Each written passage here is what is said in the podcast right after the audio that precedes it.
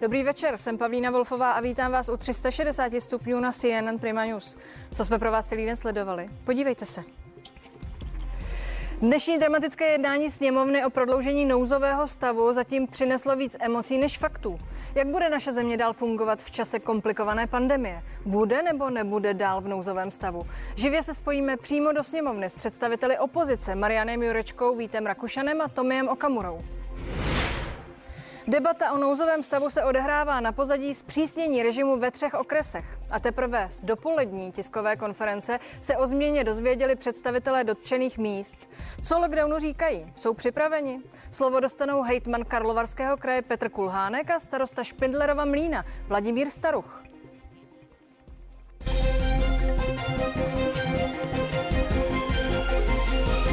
Adéla Jelínková je v poslanecké sněmovně, kde jednání celý den sleduje. Dobrý večer, Adélo. Dobrý večer. Teď je jednání přerušeno. Jak tedy vypadají kuloáry? Jedná se? Uh, ano, jednání je přerušeno, ale do této doby se jednalo. Před malou chvíli uh, skončily uh, právě slova s tím přednostním právem, což znamená ministři a premiéři a následně tedy začala rozprava. Jako první tam byl Lubomír Volný z nezařazených. Tradičně přišel bez roušky, tedy nerespektoval ta vládní nařízení, takže ostatní poslanci odešli ze sálu, ale co se vůbec toho jednání tady týká, tak zatím se odhaduje, že bude trvat do dlouhých nočních hodin. Eh, pojďme k důležitějším věcem. Byla dopoledne na stole dohoda opozice, protože se o tom spekulovalo, že by byli bývali podpořili nouzový stav, kdyby byli jednotní, ale SPD se postavila proti. Víš o tom něco?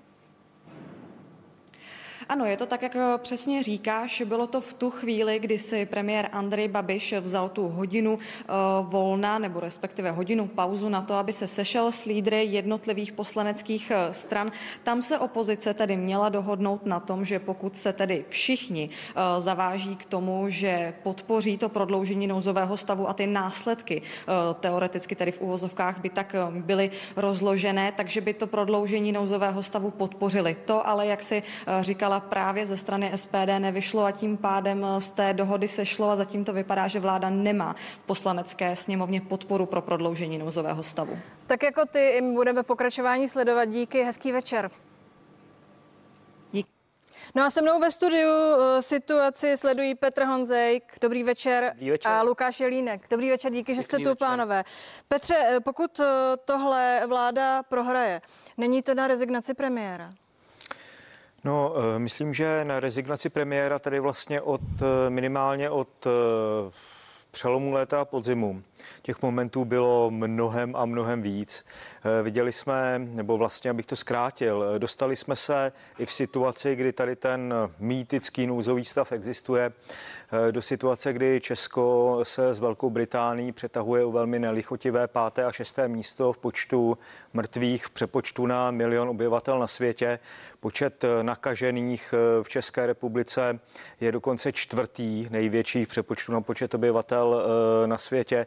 A tu máme ten nouzový stav, o kterém tedy premiér říká, že vyřeší úplně všechno. Takže ta situace opravdu není dobrá. Těch důvodů k rezignaci pro nezvládnutí covidové epidemie tady už bylo tedy opravdu, opravdu mnoho. Takže ano, řekl bych, bylo by to na rezignaci, ale nestane se to, protože Andrej Babiš chce na svém postu setrvat a mm, tvrdit dál svým voličům, že jen on to tady všechno zařídí dobře.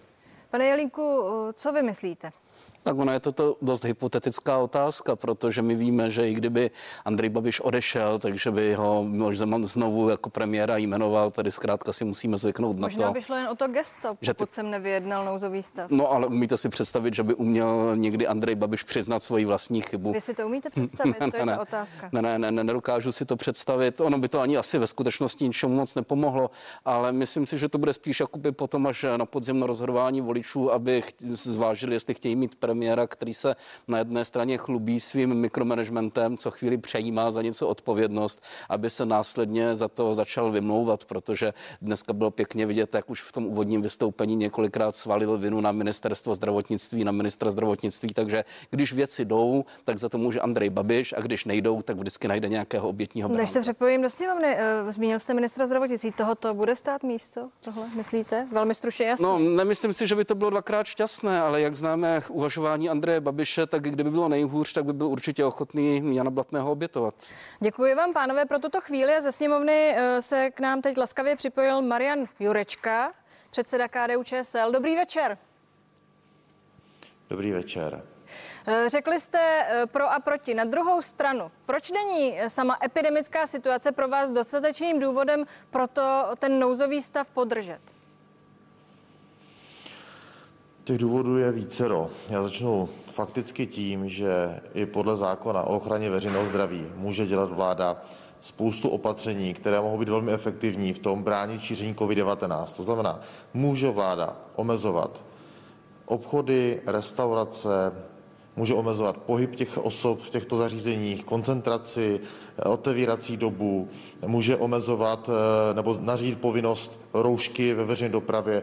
Má spoustu nástrojů, které v současné legislativě i mimo vyhlášený nebo prodloužený stav nouze vláda může dělat. A my apelujeme na to a říkáme to tady čtyři měsíce. Čtyři měsíce žádáme vládu při každém prodlužování stavu nouze, ať ty podmínky upraví, že nejsou efektivní, že čtyři měsíce máme lockdown a ta čísla se nelepší. My, jsme říkáme, to, promiňte, my jsme to, to i dnes změnit. slyšeli zopakovat ve sněmovně, ale já jsem se ptala na to, jestli ta situace vám nepřipadá dost dramatická na to, sama o sobě, abyste zkrátka dobře eh, z těch svých pozic couvli a ten nouzový stav podpořili. Tedy vaše odpověď je ne. Já jsem se opravdu snažil. Od neděle já jsem vyzýval premiéra k jednání. To úterní jednání předsedu strany se uskutečnilo na základě mé žádosti a podobně to bylo i dneska. Já z té situace nejsou vůbec nadšený. Mě to štve, mě to vadí, jakým způsobem se tady teď tyto věci odehrávají.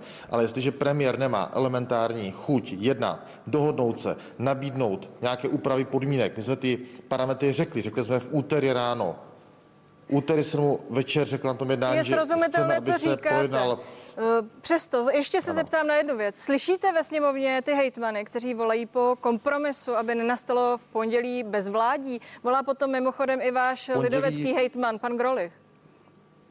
V pondělí bezvládí nenastane. To není pravda pondělí od, od eh, brzkého rána může vláda jet v režimu zákona o ochraně veřejného zdraví. Hejtmani mají svoje kompetence a může se také klidně ukázat, že od pondělí v těch následujících dnech a týdnech, pokud se zruší stav nouze, nakonec ta opatření, která se předefinují, budou fungovat daleko lépe, efektivněji a nakonec se může ukázat, že toto je cesta z této krize. Děkuji vám za váš čas a přeji, aby se jednání neprotahovalo, aby dobře dopadlo. Díky.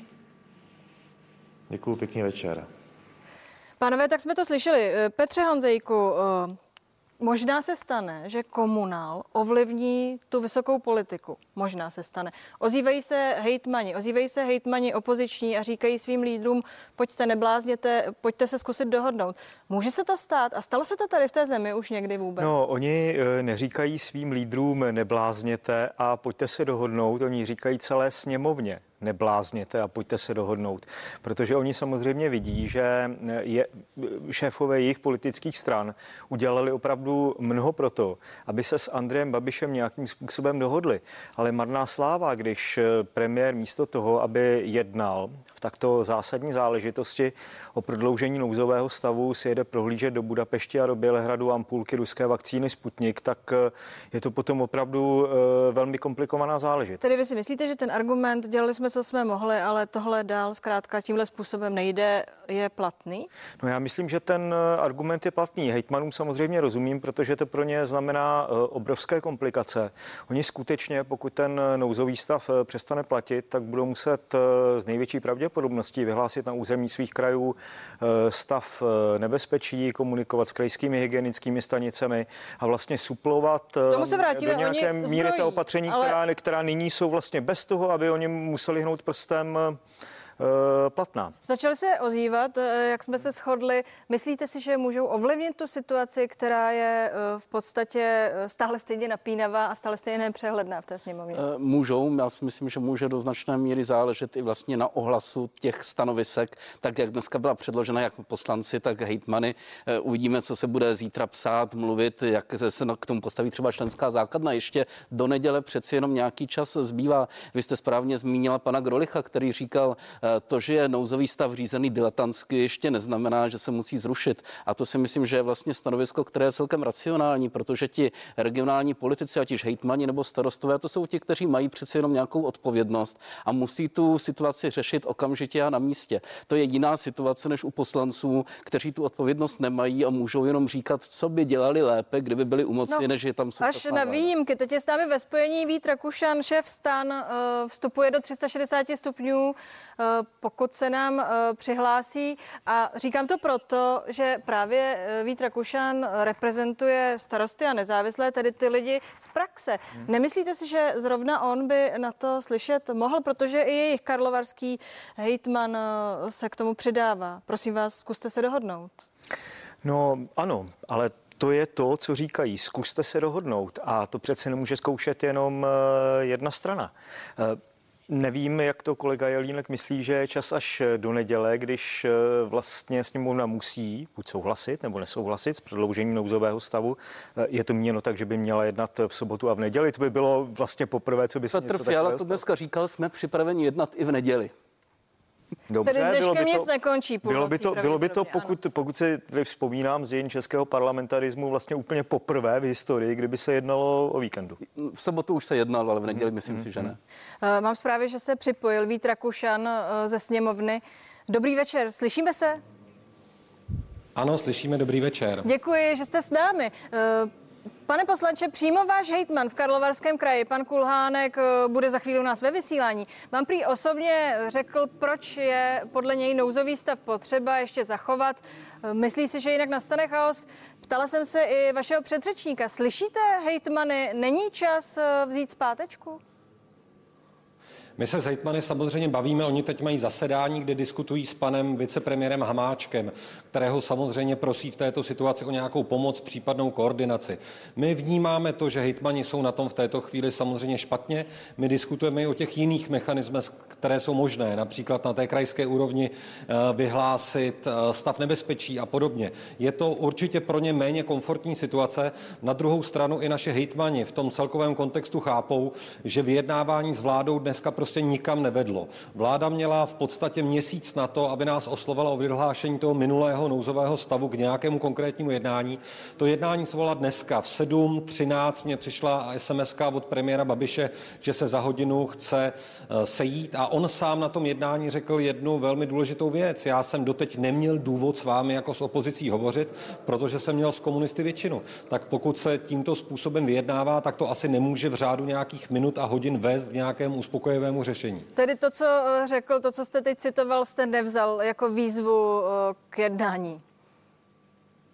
No my jsme jednali s panem premiérem, ta schůzka se mu začala rozpadat eh, během té hodiny a půl doslova pod rukama, někteří aktéři začali odcházet a podobně, takže tady se prostě ukázalo, že jednat několik hodin předtím, než se má hlasovat, je přece jenom trošku pozdě. A víte, já vládě vyčítám jednu věc, ten nouzový stav je nějaký rámec a do toho rámce se musí promítat konkrétní opatření a k těm konkrétním opatřením dospějeme tak, že se o nich budeme bavit. Vláda si prostě zvykla v nějakém komfortu té parlamentní většiny přijít vždycky po těch 30 dnech, 18 dnech, 20 dnech opět a zase jenom požádat poslaneckou sněmovnu o prodloužení toho nouzového stavu.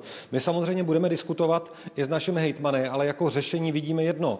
Prostě pan eh, vicepremiér Hamáček, který je přeci jenom v tom jednání konstruktivnější než pan premiér, by se měl ujmout té zprostředkující role a co nejdříve dá do poslanecké sněmovny ke schválení ten pandemický zákon, který už je napsaný, který už tady od ledna leží a kdybychom chtěli a využili ten institut legislativní nouze, vláda to rychle projednala, dala k tomu kladné stanovisko, tak to v podstatě můžeme během týdne projednat a můžeme se dostat z toho nepříjemného meziobdobí, které samozřejmě na hejtmany klade velké nároky, to je pravda. Stručně jasně, neobáváte se eh, své nepodpory nouzovému stavu, těch důsledků? V této chvíli je to umělé svalování odpovědnosti na opozici. Prostě ve chvíli, kdy nám pan premiér řekne vaší vinou, tady budou stovky a tisíce mrtvých a řekne nám to premiér, který na jaře zapomněl svolat ústřední krizový štáb, který prostě nereagoval na varování epidemiologů z léta a v říjnu prostě nebo v září říjnu prostě podcenil to nastupující epidemiologické riziko, které evidentně k úmrtím ve svém důsledku vedlo, tak to je prostě uměle stanovený konflikt. My chceme, aby se ta epidemie začala řešit podle jiné legislativy, například podle nového pandemického zákona. Pan vicepremiér Hamáček nám v říjnu sliboval, že předloží komplexní novelizaci krizové legislativy. Prostě nic se nestalo. Pojďme teď využít tohoto času, vyhodnotit, která opatření mohou fungovat i bez nouzového stavu a pojďme přijmout tu legislativu, která bude modernější a nebude omezovat ústavní práva lidí. Jen ještě maličko říkal jste, že pan Hamáček eh, teď mluví s hejtmany. Máte nějaké podrobné informace, jednoznačné eh, z toho jednání momentálního? Podrobné informace nemám, ale to, že jsou hejtmani nervózní, je velká pravda. Na druhou stranu mě to od vlády přijde velmi licoměrné, protože si najděte výroky třeba i premiéra, Eh, z těch minulých týdnů, který zrovna na hejtmana Kulhánka svaloval nejrůznější pochybení a ani mu ministr Blatný neumožnil, aby požádal v Německu o pomoc pro své přetížené nemocnice. Prostě premiér si z hejtmanů dělal v těch minulých týdnech terč, střílel do nich, svaloval na ně neúspěchy při očkování a teď v této chvíli prostě si je bere do úst jako ty, kteří to potřebují. Ta argumentace je ze strany pana premiéra falešná. Na druhou stranu té lokální nervozitě já rozumím a my o tom z hejtmany určitě budeme mluvit a využijeme k tomu určitě celý víkend. Děkuji za váš čas. Hezký večer, pokud možno. Děkuji, hezký večer vám i divákům. Petře Honzejku, slyšíme neustále opakovat ty požadavky té opozice. Byla tam vůbec na počátku vůle eh, se dohodnout, a teď mluví o počátku pár dní zpátky. Přeci jen eh, ty požadavky eh, se týkaly nových zákonů, které by se měly začít projednávat ve sněmovně. Bylo by reálné to vůbec stihnout? Mohl Andrej Babiš a jeho vláda vyhovět těm požadavkům? No tak bezprostředně samozřejmě se tomu takhle. Vyhovět se tomu nedalo v tom smyslu, že by ty zákony byly hotové za týden, to samozřejmě ne. Ale bylo možné, eh, pokud by se tedy skutečně jednalo seriózně a ne tím způsobem, jak to dělá Andrej Babiš, já mám komunisty, aby všichni ostatní běžte do háje, já vás k ničemu nepotřebuji, tak by eh, bylo možné dát nějaký kvalifikovaný eh, příslip, zajistit nějaké, dejme tomu, v pracovní skupiny, které už by na tom začaly, jak říká Andrej Babiš, makat. Všechno by šlo, jenomže nic takového se nestalo. Andrej Babiš opravdu, jak a už proč, jsem říkal, místo toho odjel do Srbska Srbska a do Maďarska. Proč se nestalo? No, protože... Máte na to pojmenování jednoduché? jednoduché? Uh, myslím, že to je, myslím, že to je uh, omlouvám se, spupnost a ignorace opozice. Což vyčítám Andrej Babišovi asi nejvíc, protože v tom je přece problém. Když je nějaká krize, přírodní katastrofa, nedej bože válečný konflikt nebo epidemie, tak premiér země je přece zodpovědný za to, aby hledal konsenzus, aby skutečně celá politická reprezentace se shodla na nějakém řešení a šla za ním. A stejně tak, aby společnost dospěla k nějakému míru, eh, k nějaké míře, míře koncenzu a chovala se podle toho, aby se ten problém řešil. Ale Andrej Babiš jako klasický populistický politik umí společnost štěpit, obsloužit ty své a ukázat na ty druhé, že jsou to zlotřilci. Takže chová se i v krizi takto. A výsledkem je, že máme rozštěpenou politickou scénu. Nelogicky se tady debatuje o tom, jestli se má prodloužit nebo neprodloužit eh, nouzový stav.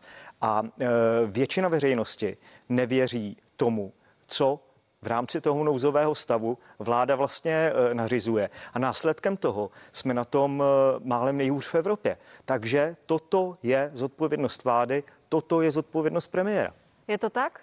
No ano, ale oddělíme dvě věci. Jedna věc je, že vláda tu situaci dlouhodobě celý rok podceňuje a zapomíná na to, že musí komunikovat se sněmovnou, která ji kontroluje. Tady toto prostě Andrej Babiš neumí, nikdy to neuměl a on to řekl dneska i na plénu otevřeně. Měl jsem tady komunisty, tak ti mě stačili. To je prostě ukázka politického skutečně diletantismu. Na druhou stranu, eh, to, co jsme se dneska dozvěděli, že vlastně ten středopravicový tábor přišel na to jednání s tím, že buď to všechny opoziční strany podpoří e, schválení nouzového zákona o 14 dnů, anebo nic, tak to mně přišlo jako nesplnitelná podmínka, protože všichni vědí, že to Mio Okamura tady toto nikdy neudělá. A to už mně přišlo, že vlastně nikdo nechce ztratit voliče, nikdo nechce přijít o ty voliče, kteří by si přáli ukončení toho nouzového Proč to stavu. Tomio Okamura nikdy neudělá? Protože pro něj je to velmi výhodná politická pozice sklízet eh, hlasy těch nespokojených, těch, kteří za všech okolností chtějí um, rozvolnění těch opatření. On musí soupeřit eh, s voliči ještě s těmi pr- ultrapravicovějšími proudy, s poslanci Volný, Bojkem a podobně, s dělnickou stranou sociální spravedlnosti a podobně. Ale mě na tom vlastně vadí to, že tady se odehrává takový ten pěkný, klasický politický souboj vláda opozice. Já to mám rád, ale nejsem si úplně jistý, jestli voliči pochopí tento typ souboje právě v této epidemické situaci. Zmínil se Tomia Okamuru, ten nás poslouchal, právě teď se nám přihlásí laskavě ze sněmovny. Dobrý večer. Dobrý večer vám divákům. Vy jste nás zřejmě slyšel, tak já se zeptám, proč vy nikdy nouzový stav nepodpoříte? Bylo řečeno, že vy to nikdy neuděláte. Eh, tak já jsem eh, zaslechl, eh, že tam je nějaký pán, který je snad mým mluvčím, ovšem neplaceným, protože říká úplně jiné informace, než jsou pravdou. Takže hnutí SPD již od loňského jara konstruktivně navrhuje jiný způsob řešení a to, aby vláda provedla tři jednoduché novely zákonů, jednoduše proveditelné. Je to zákon o ochraně veřejného zdraví, dále zákon, který by umožnil, aby vojáci pomáhali eh, nejenom policii, což je současný stav, ale aby mohli pomáhat i ve zdravotních a sociálních zařízení. A v neposlední řadě novela zákona o veřejných zakázkách, která by umožnila eh, státní správě hmotných rezerv nakupovat zdravotnický materiál právě v době těchto pandemí anebo v době epidemí. Eh, takže proto my říkáme, že na základě našich návrhů lze zacílit opatření na ochranu ohrožených a rizikových skupin a udržet zdravotní systém bez nutnosti vyhlašování plošného nouzového stavu.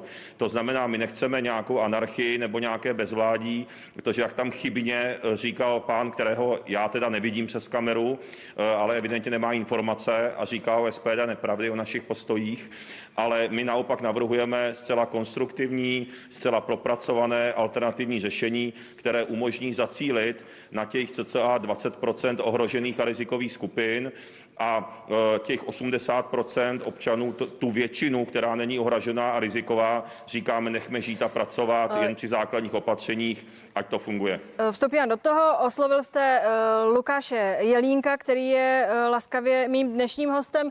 Poslední věc. Neobáváte se důsledků toho vašeho rozhodnutí nepodpořit nouzový stav? Mluvili jsme o tom, že hejtmané jsou z toho poměrně nervózní. Pan Rakušan přiznal, že z praktického hlediska je to pro ně složitá situace. Tedy neobáváte se důsledků, když se podíváte na epidemickou situaci?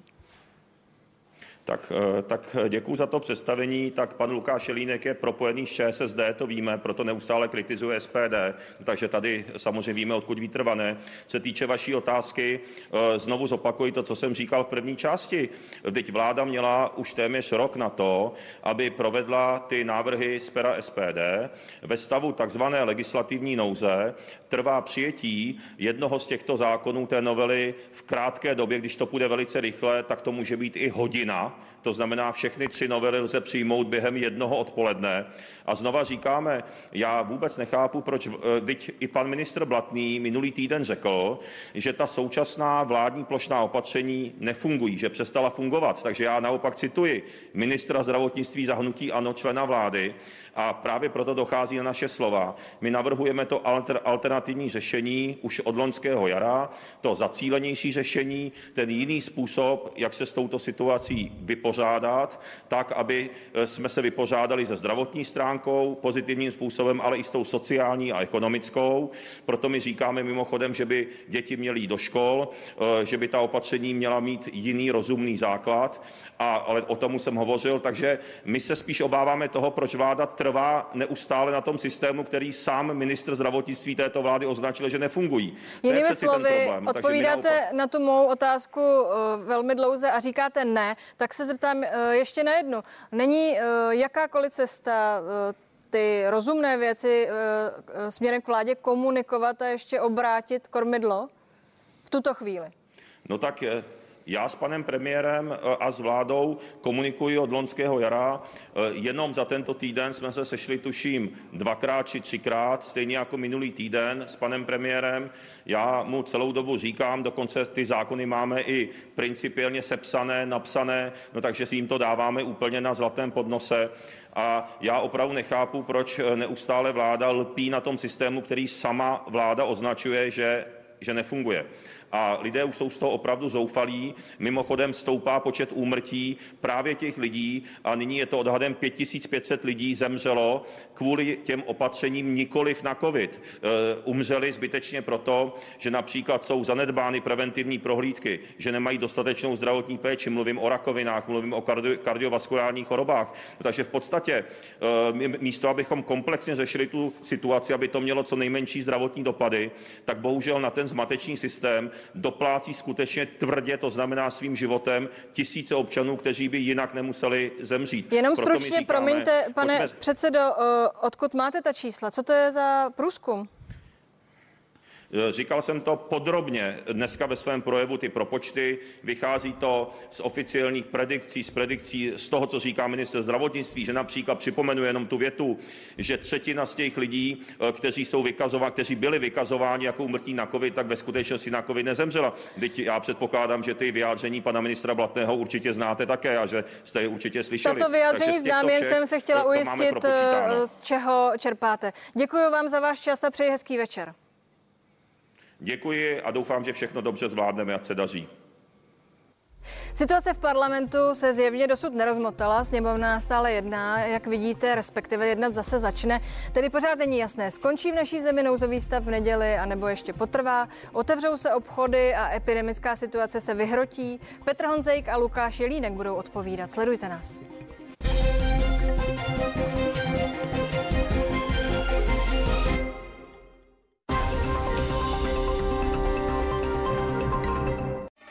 Je čas vystoupit z řady v autě s ikonickým designem.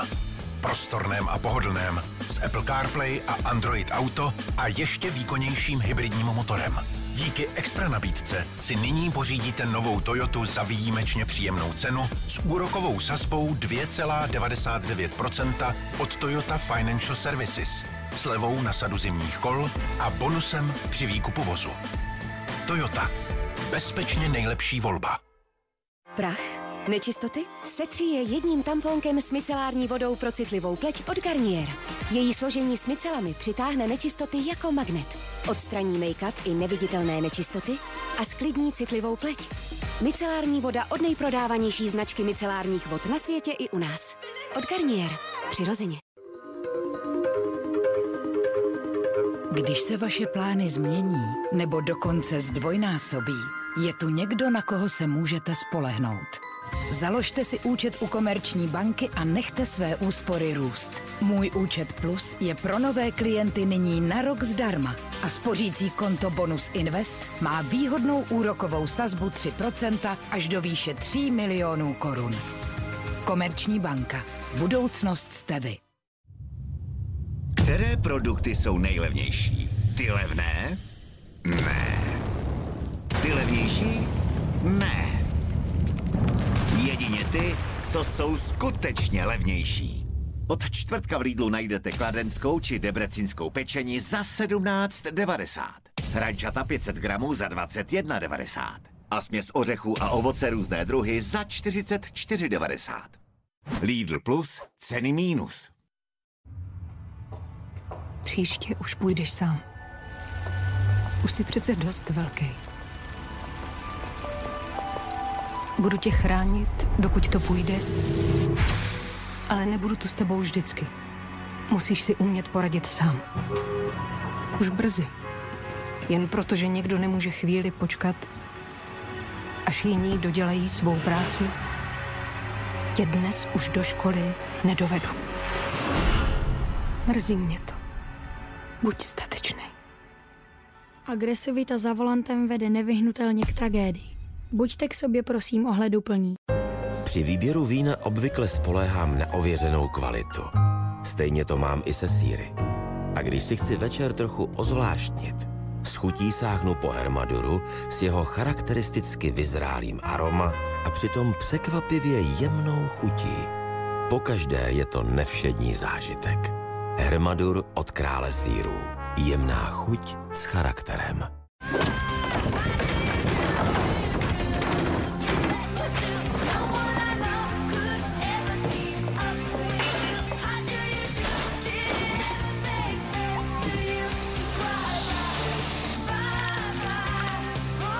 Občas toho na vás může být moc, ale s penězi si hlavu lámat nemusíte.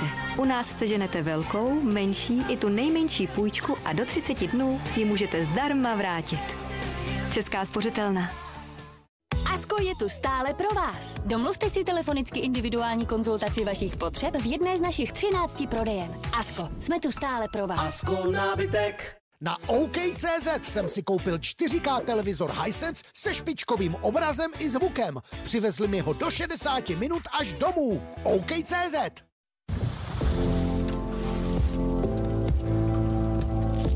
Když si konečně uděláte chvilku pro sebe, vychutnejte si ji s pralinkou Lindor. Neodolatelně jemná. Od Lind švýcarských mistrů čokolády. Lindor udělá váš Valentín jedinečným.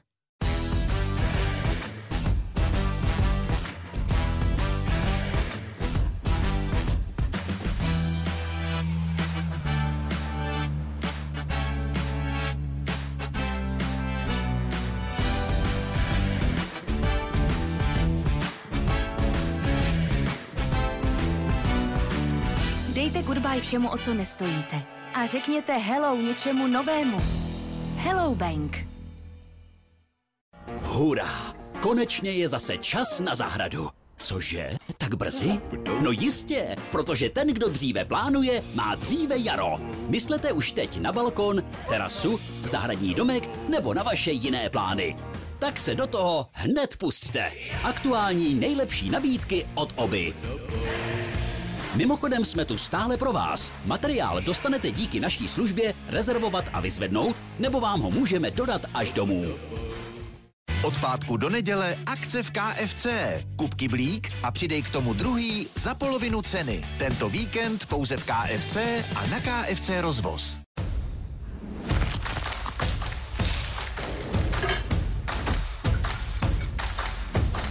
Kulina.cz. S námi se vám vaří lépe.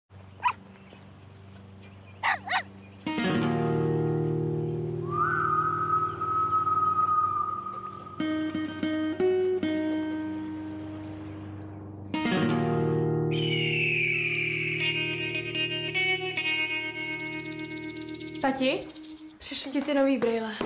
Když špatně vidíte, je to vidět. Tak mrkněte na Lentiamo.cz. Máme vše, co vaše oči potřebují. Optika Lentiamo. Odborník na vaše oči. Sestavte si výhodný kávový set.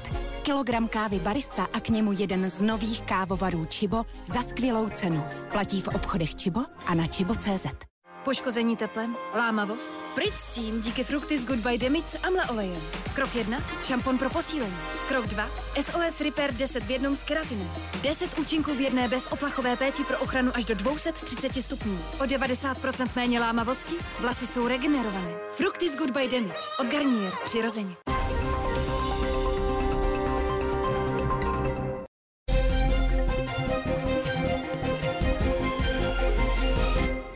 360 stupňů je zpátky, dík, že jste s námi. Bude po neděli v naší zemi nouzový stav a nebo ne? Uh, budeme se bavit o tom, co bude potom. Lukáš Jelínek a Petr Honzejk jsou se mnou ve vysílání. Pánové, děkuju, že jste tu. Uh, Petře, uh, Zásadní věc, velkou roli dosud sehrávali a zřejmě víc a víc budou hrát hejtmané. Zvlášť pak, když ten nouzový stav nebude prodloužen. Je to Není to nakonec nejlepší strategie vzít té centrální vládě to řízení, které k těm hejtmanům dotéká, tak po těch tiskových konferencích a předat to těm praktikům, kteří znají detailně ten terén? No, je to hezká představa, že by jsme tady měli v dohromady 13 vlád eh, místo jedné a ta jedna by byla jen takový nějaký poklop, který by distribuoval roušky a občas by někam poslal nějakou vakcínu, ale myslím, že to opravdu není v této situaci to nejlepší řešení.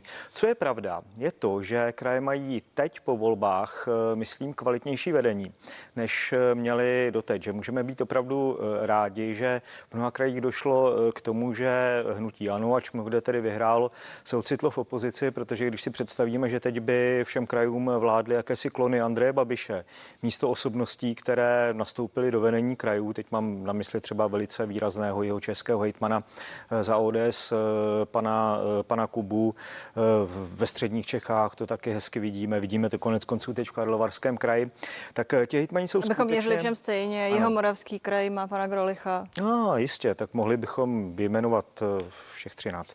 Ale eh, jde tady, jde tady v podstatě o to, že ti hitmani jsou skutečně velmi schopní, ale jsou teď postaveni před velmi eh, komplikovanou situaci, protože jestliže oni mají suplovat to, co doteď fungovalo víceméně automaticky, je to pro ně naprosto komplikovaná a určitě velmi stresující. To zjevně, ale nezjednodušilo by a nespřehlednilo by to tu situaci, když znají detailně ten terén, jak jsem říkala. Nebylo by to prostě praktické v tuto chvíli, když vidíme, jak to no, momentálně funguje? Teď, teď asi, pokud tedy nouzový stav nebude prodloužen, tak do jisté míry nic jiného nezbyde a bude tam určitě nutná nějaká koordinace mezi jednotlivými kraji, protože představit si, že v každém kraji platí trošku něco jiného a že najednou uvnitř České republiky máme hranice a nikdo vlastně neví, co se kde smí a, a kde ne, to, to, to by bylo velmi nešťastné, takže koordinace na úrovni asociace krajů tady určitě bude nutná.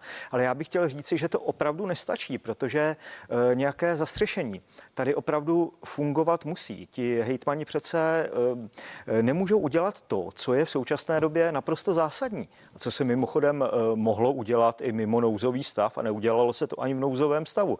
Například tím mám na mysli větší kompenzace pro zavřené biznesy, pro hospody, aby ty hospody vlastně nemusely v zoufalství z toho, že jsou likvidovány nejen jejich biznisové pozice, ale i životy jejich rodin, aby nemuseli zoufale otevírat. Nebo lidé, kteří nyní nehlásí své kontakty při trasování z obavy, že by jejich příbuzní nebo známí, kteří by skončili v karanténě, vlastně skončili málem ohladu, protože dostávají nyní 60% své základní mzdy.